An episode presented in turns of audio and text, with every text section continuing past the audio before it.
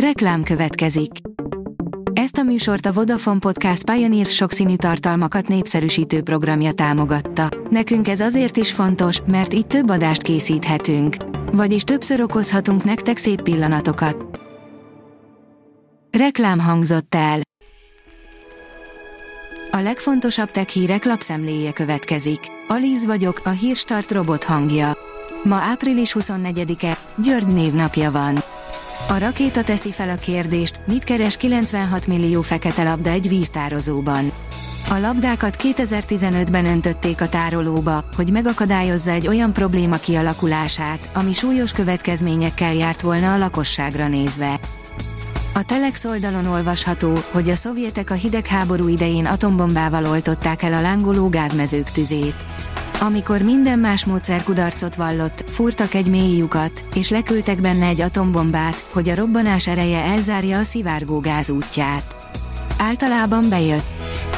A tudás.hu szerint az ókori rómaiak építészeti csodáját csak a 19. században sikerült megismételni. Miért kellett hatalmas hidakat építeni a víznek? Miért nem vezették végig a csöveket a földben? Egyáltalán minek kellett ennyi víz a római városoknak? A római birodalom sok mindenben új dolgot hozott a technika és a városfejlődés terén. Az IT Business írja, annyira valósághű lett egy játék előzetese, hogy azt hitték, kamerával vették fel. Olyan valósághűre sikerült az Unrecord nevű videójáték előzetese, hogy sokan azt hitték, valójában kamerával vették fel.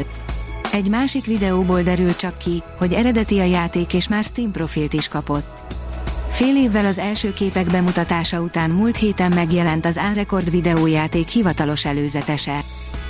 A Digital Hungary oldalon olvasható, hogy K&H, szuper nagy erszényesek, amit tíz éve még a pénztárcánkban hordtunk, mind bekerül a digitális tárcákba. Nincs már messze az az idő, amikor mindazok az igazolványok, bank és hűségkártyák beköltöznek a digitális tárcákba, amelyekkel valaha az erszényünket tömtük ki. A PC World oldalon olvasható, hogy meredek plegykák láttak napvilágot az Apple kijelzőivel kapcsolatban. Az hagyján, hogy szinte minden eszköz OLED-re válthat, valami hatalmasban is gondolkodhat a vállalat. A Bitport írja, hatalmas szeméthegy lesz az iskolákból kihajított Chromebook gépekből.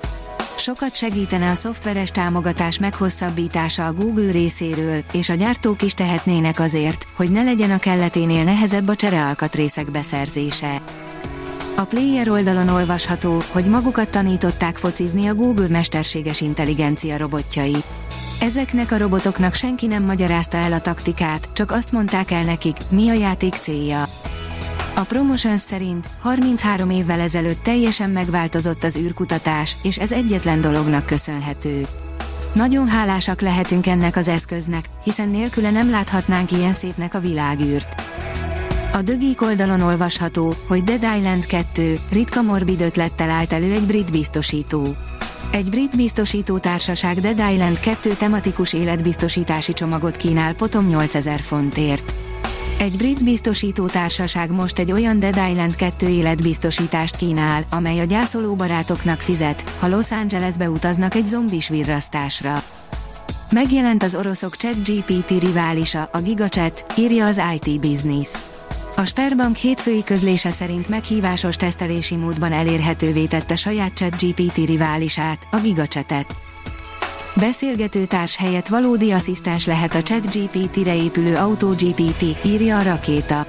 Az elmúlt időszakban megszokhattuk, hogy a generatív, azaz szöveget, képet előállító mesterséges intelligenciák hosszabb-rövidebb beszélgetések során, lépésről lépésre teszik meg, amit kérünk azoktól. A nemrég megjelent AutoGPT azonban változást hozhat ezen a téren. A Bitcoin bázis írja, több cég is befektetők megtévesztésére használta a mesterséges intelligenciát. A csalók a legújabb fejlesztésű AI alkalmazásokat használták a befektetők félrevezetésére. A Hírstart tech lapszemléjét hallotta. Ha még több hírt szeretne hallani, kérjük, látogassa meg a podcast.hírstart.hu oldalunkat, vagy keressen minket a Spotify csatornánkon, ahol kérjük, értékelje csatornánkat 5 csillagra. Az elhangzott hírek teljes terjedelemben elérhetőek weboldalunkon is. Köszönjük, hogy minket hallgatott!